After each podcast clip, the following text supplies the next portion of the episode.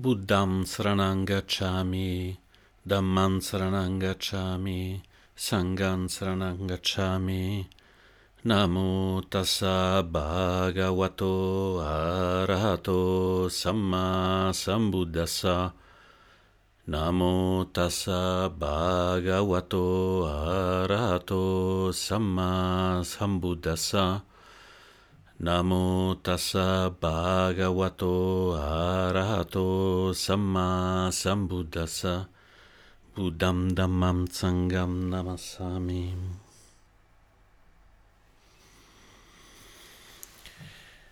Oggi vorrei partire da un sutta, uno dei sutta più importanti del Buddha che si chiama Anatta Lakkana Sutta, che è il discorso sul non sé è considerato uno dei 4 o 5 sutta più importanti di tutto il suo insegnamento.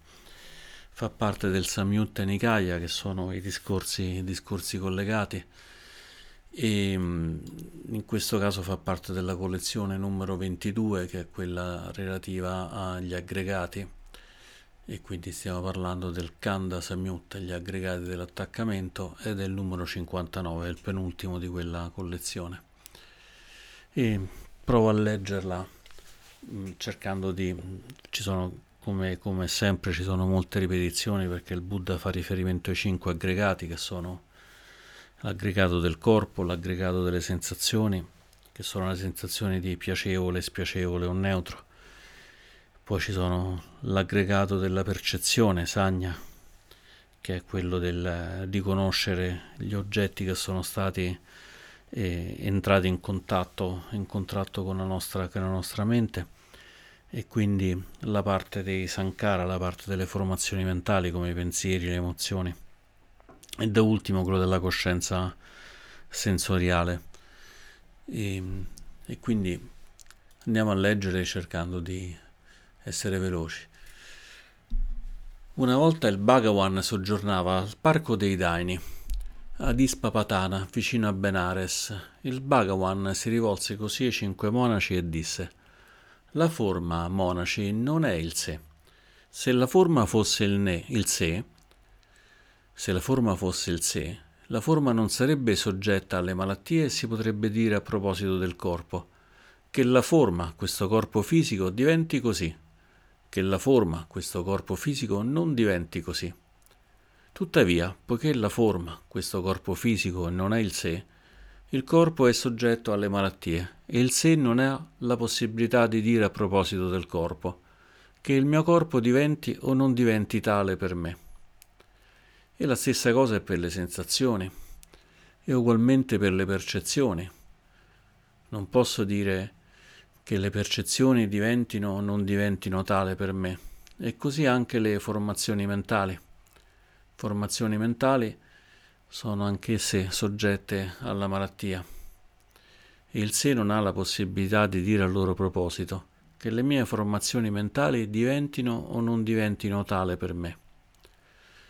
La coscienza, monaci, non è il sé. Se la coscienza fosse il sé, la coscienza non sarebbe soggetta alle malattie e si potrebbe dire a proposito della coscienza che la mia coscienza diventi così, che la mia coscienza non diventi così.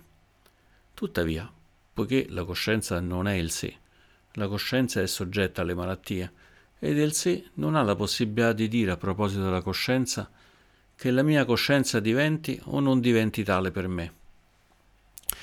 Cosa pensate, monaci? La forma è permanente o impermanente? E i monaci rispondono: La forma è impermanente, Bhagavan. Se una cosa è impermanente, è piacevole o dolorosa? Dolorosa, Bhagavan.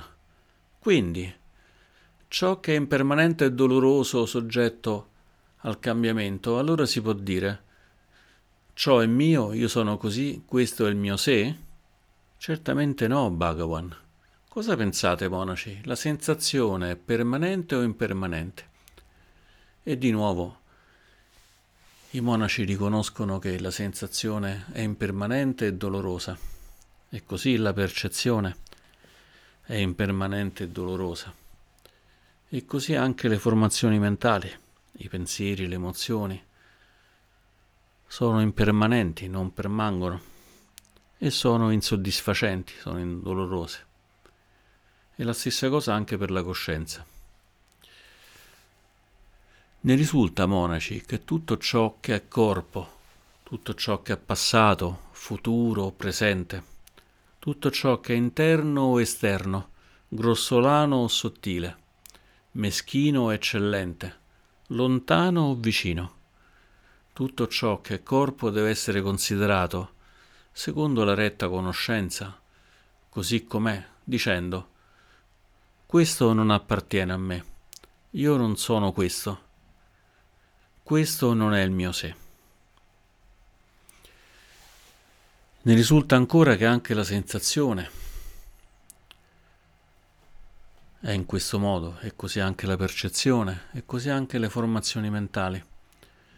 E ne risulta, monaci, che tutto ciò che è coscienza, passata, futura, presente, interna o esterna, grossolana o sottile, meschina o eccellente, lontana e vicina, tutto ciò che è coscienza deve essere considerata, secondo la retta conoscenza, così com'è, dicendo questa coscienza non appartiene a me, questa coscienza non è non sono io, questa coscienza non è il mio sé. Considerando i fenomeni in questo modo, il discepolo sapiente si distacca dal corpo dalla sensazione, dalla percezione, dalle formazioni mentali e dalla coscienza. Così distaccato è privo di desiderio. Senza desiderio è libero dal desiderio. Quando è libero dal desiderio, sorge la conoscenza e ottiene la liberazione. Così parlò il Beato. I cinque monaci, lietissimi, si rallegrarono della parola del Beato e durante questo sermone la mente dei cinque monaci fu libera completamente da ogni attaccamento.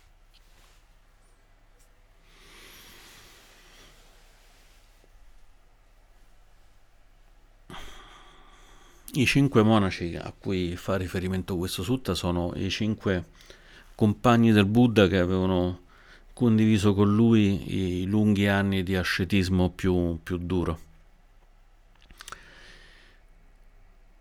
Tra cui uno de- dei servitori che quando il Buddha si allontanò dalla casa eh, andò con lui e quindi lo seguì in ogni singolo passo da, dall'abbandono della casa paterna, della casa in cui c'era la moglie e il figlio, fino a poco, a poco prima del momento dell'illuminazione. Questi sono i cinque monaci che vedendo il Buddha quasi morente, ormai talmente stremato da aver quasi raggiunto la morte, prendere del buon riso con del buon latte che una ragazza gli, gli porse, pensando che fosse un Dio, pensando che fosse uno, uno spirito soprannaturale. E il Buddha riprese, riprese vita e in quel momento ebbe l'illuminazione sul sentiero di mezzo, quello che poi gli consentì poco dopo di illuminarsi. Quello fu l'unico periodo in cui questi cinque monaci si staccarono dal, dal beato, da quello che all'epoca era il Bodhisattva e poco dopo sarebbe diventato il Buddha. Dopo qualche tempo il Buddha, ormai illuminato, li, li rincontrò e il primo discorso che tenne loro fu il discorso della messa in movimento della ruota, della ruota del Dharma, il Dhamma Chakra Pavattana Sutta, dove il Beato espose le quattro nobili verità e l'ottuplice sentiero. Il secondo sutta che, che venne proferito dal Buddha fu proprio questo, fu proprio questo sul, sul non sé e questo ci dice qualcosa sulla grandissima importanza del concetto del non sé nell'insegnamento del Buddha. Il il framework, la cornice dentro cui si muovono insegnamenti del Buddha sono assolutamente le quattro nobili verità, compresa chiaramente quella dell'ottuplice nobile sentiero che indica la strada per arrivarci, quindi le quattro nobili verità dell'esistenza della sofferenza, di dukkha, della ragione per cui c'è questa sofferenza che è dovuta all'attaccamento, all'avversione, all'ignoranza.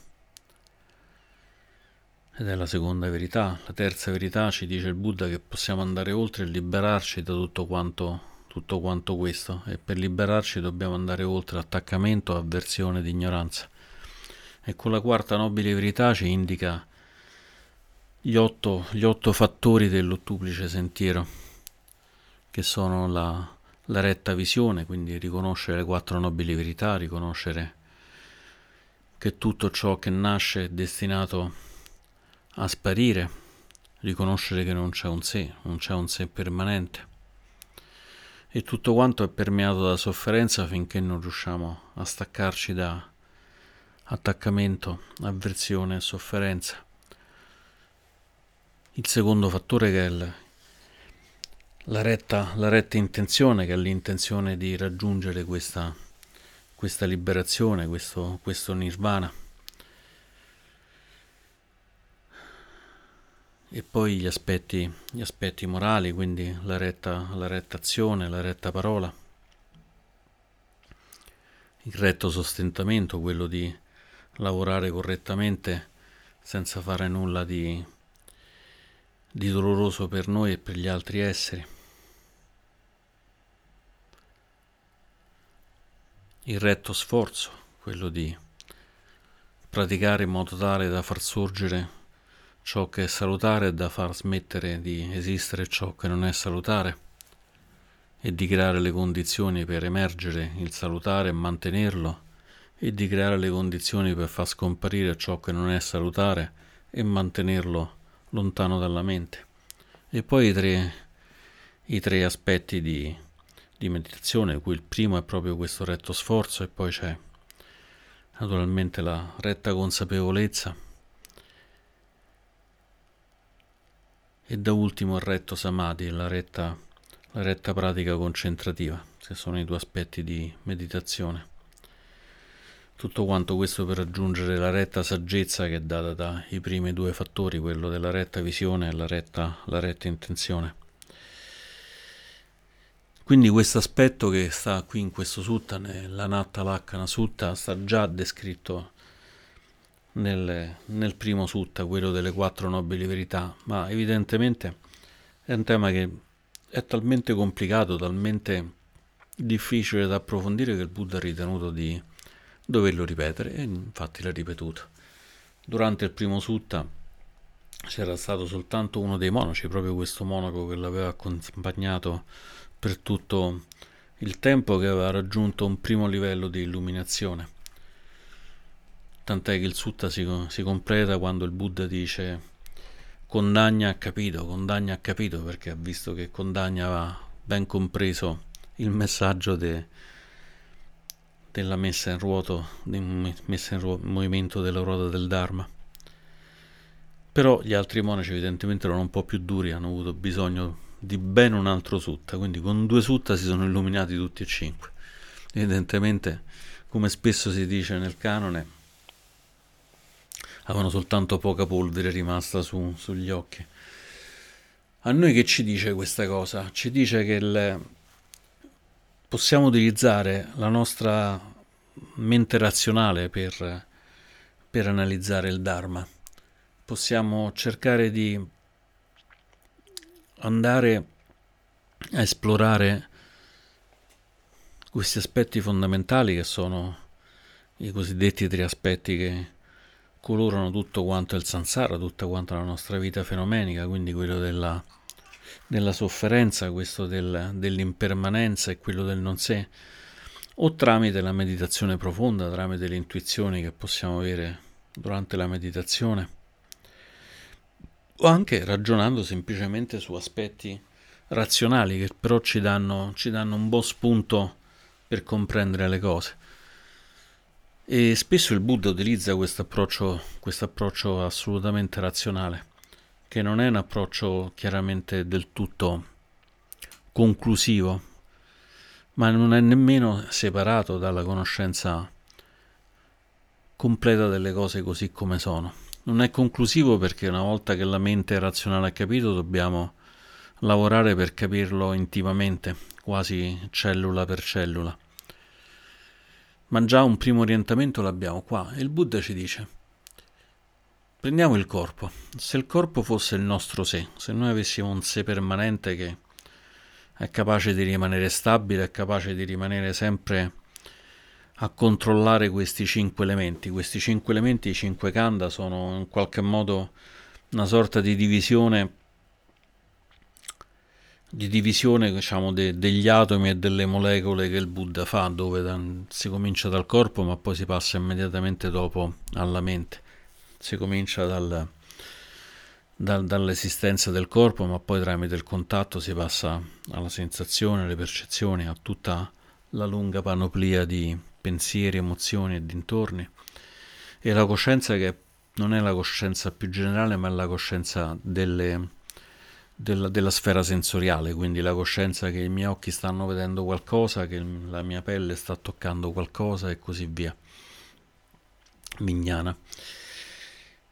E il Buddha ci dice, se il corpo fosse di per sé un sé, il mio sé, allora chiaramente io potrei, essendo, essendo io il sé ed essendo il mio corpo il sé, io posso a questo punto controllare completamente il corpo e quindi posso dire al corpo rimani giovane oppure diventa un gigante alto 30 metri oppure trasformati in una montagna, vola nel cielo, stai sempre in salute. Avremmo chiaramente un pieno, pieno completo controllo perché se è il nostro sé, il corpo diventa una funzione del sé. Peccato, il Buddha ci dice che anche il corpo sia soggetto alle malattie. Qua in questo sutta si fa sempre riferimento alle malattie, ma il Buddha più tipicamente parla di invecchiamento, malattie e morte. E quindi qua potremmo dire che il corpo è soggetto all'invecchiamento, è soggetto alla malattia, è soggetto alla morte, che sono tutti aspetti inevitabilmente collegati con il primo, il primo punto iniziale, che è quello della nascita. Non essendo così, è evidente che il corpo non può essere il sé. E così chiaramente vale per tutti gli altri aspetti, non riusciamo a controllare i nostri pensieri. Se noi volessimo dire in questo momento voglio eh, mantenere nella mia mente per 12 ore consecutive un'immagine completa della Gioconda, sarebbe molto difficile. Peggio ancora se dopo aver nominato la Gioconda dicessimo ok, adesso per i prossimi 5 minuti non voglio in nessun modo che ci sia la Gioconda nella mia mente e lì scopriamo che è tutto che è tutt'altro che facile è tutt'altro che facile mantenere lontana la Gioconda dopo che l'abbiamo, che l'abbiamo evocata e quindi tramite la razionalità riusciamo a vedere che evidentemente nessuno di questi aspetti è intrinsecamente nostro, cioè la malattia che lo porta, che lo porta via. Durante un ritiro mi capitò di e all'epoca, ho ancora adesso un'ernia, ma all'epoca era particolarmente attiva, quindi mi faceva un male, un male incredibile. E quindi stavo seduto con questo forte, forte dolore. E questo forte dolore però è stato, è stato particolarmente utile perché a un certo punto mi sono reso conto, un po' razionalmente, un po' a livello profondo, che in fondo il dolore non era veramente mio perché Comunque se andavo da un medico, un medico mi dava dei medicinali o magari un massaggiatore mi faceva dei buoni massaggi alla schiena e così via, il dolore sarebbe cambiato. E in qualche modo quindi questo dolore non era veramente sotto il mio pieno controllo. Quando si sente dolore si tende a identificarci completamente con il dolore. Si dice il mio corpo fa male, io ho dolore da tutte le parti e poi alla fine nella mente si instaura questa specie di mente dolorosa per cui ci si ritiene tutt'uno, tutt'uno con il dolore, parliamo di dolori molto forti. E questo chiaramente ci, ci allontana quasi qualsiasi altro pensiero, che sia razionale o che sia irrazionale. Quando fa veramente molto male tendiamo a ad immergerci nel dolore e poi magari il dolore un po' cambia, un po' si modifica, ma continuiamo a sentire dolore. Ci vuole un bel po' prima che il dolore si riposi e ci consenta di riprendere un po' di, di mente un pochino più fredda, un pochino più, più stabile.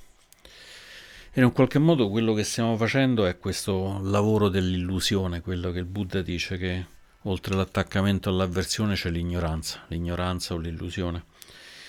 E noi siamo in un qualche modo vittima dell'illusione che noi siamo il dolore, che noi siamo il corpo che prova il dolore, che noi siamo il corpo che prova il piacere, non cambia, non cambia assolutamente nulla rispetto, rispetto a questi punti l'uno e l'altro sono esattamente la stessa, la stessa, identica, la stessa identica cosa.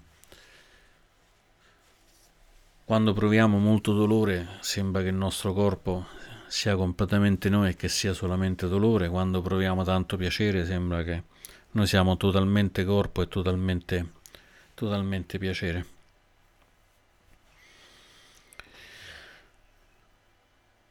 Tant'è che ci sono delle tecniche, delle tecniche che sono nate in Cina in ambito, in ambito taoista, in, in India in ambito, in ambito tantrico, che probabilmente anche molto precedente il buddismo, ma poi dopo sono in qualche modo fiorite nel buddismo, in particolare tantrico tibetano, che prendono proprio spunto dal, dal piacere, dal piacere anche molto forte per portare piena consapevolezza nell'attimo del piacere e osservare che portando la piena consapevolezza nell'attimo del piacere noi non siamo quel piacere e quindi in un qualche modo si utilizza il fuoco del piacere per estinguere il fuoco del piacere. In alcuni sutta il Buddha racconta un po' queste tecniche, non legandole al piacere, ma legandole all'osservazione del, della sofferenza, del dolore. E dice che in un qualche modo il fuoco fa proprio questo, accendiamo il fuoco per far estinguere il fuoco. Buddha dice prendiamo un albero, diamo fuoco a quest'albero, il fuoco si espande, si espande completamente, brucia completamente l'albero, l'albero va decisamente in cenere.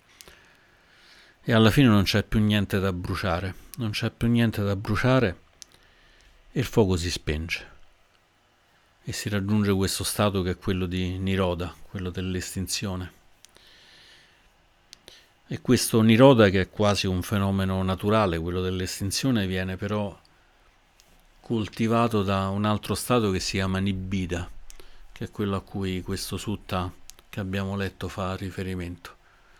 Quando dice considerando i fenomeni in questo modo, che non sono in questo modo sono questi tre aspetti che noi non siamo, il corpo non ci appartiene, il corpo non siamo noi, il corpo non è il mio sé e così tutti quanti gli altri, considerando i fenomeni in questo modo, il discepolo si distacca dal corpo. Questo distacca dal corpo in realtà è questo senso di allontanamento, di possiamo dire anche un po' anche un po' disgustato un po' disgustato perché ci siamo resi conto che non, che non funziona più così bene. C'è il senso di insoddisfazione che si riconosce, di disgusto diciamo da questa cosa che ci sembrava così eccezionalmente parte di noi, allora ce ne, ce ne allontaniamo. Il Buddha dice appunto che il discepolo si distacca dal corpo, dalla sensazione, dalla percezione le formazioni mentali e la coscienza. È così distaccato tramite questo nibbita, questo allontanamento, si rimane privi di desiderio.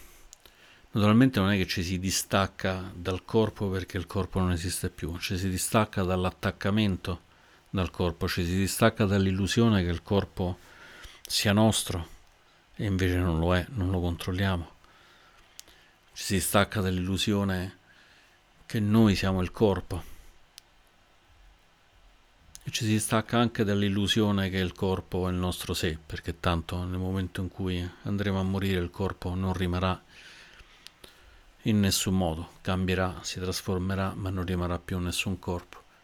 E allora questo dà luogo a questo nibita che porta però poi, una volta allontanati, porta a rimanere, come dice il Buddha, a rimanere privi di desiderio e senza desiderio si è liberi dal desiderio. quindi tramite il Nibbita, tramite questo distacco un pochino anche disgustato, arriviamo quindi al Niroda, all'estinzione.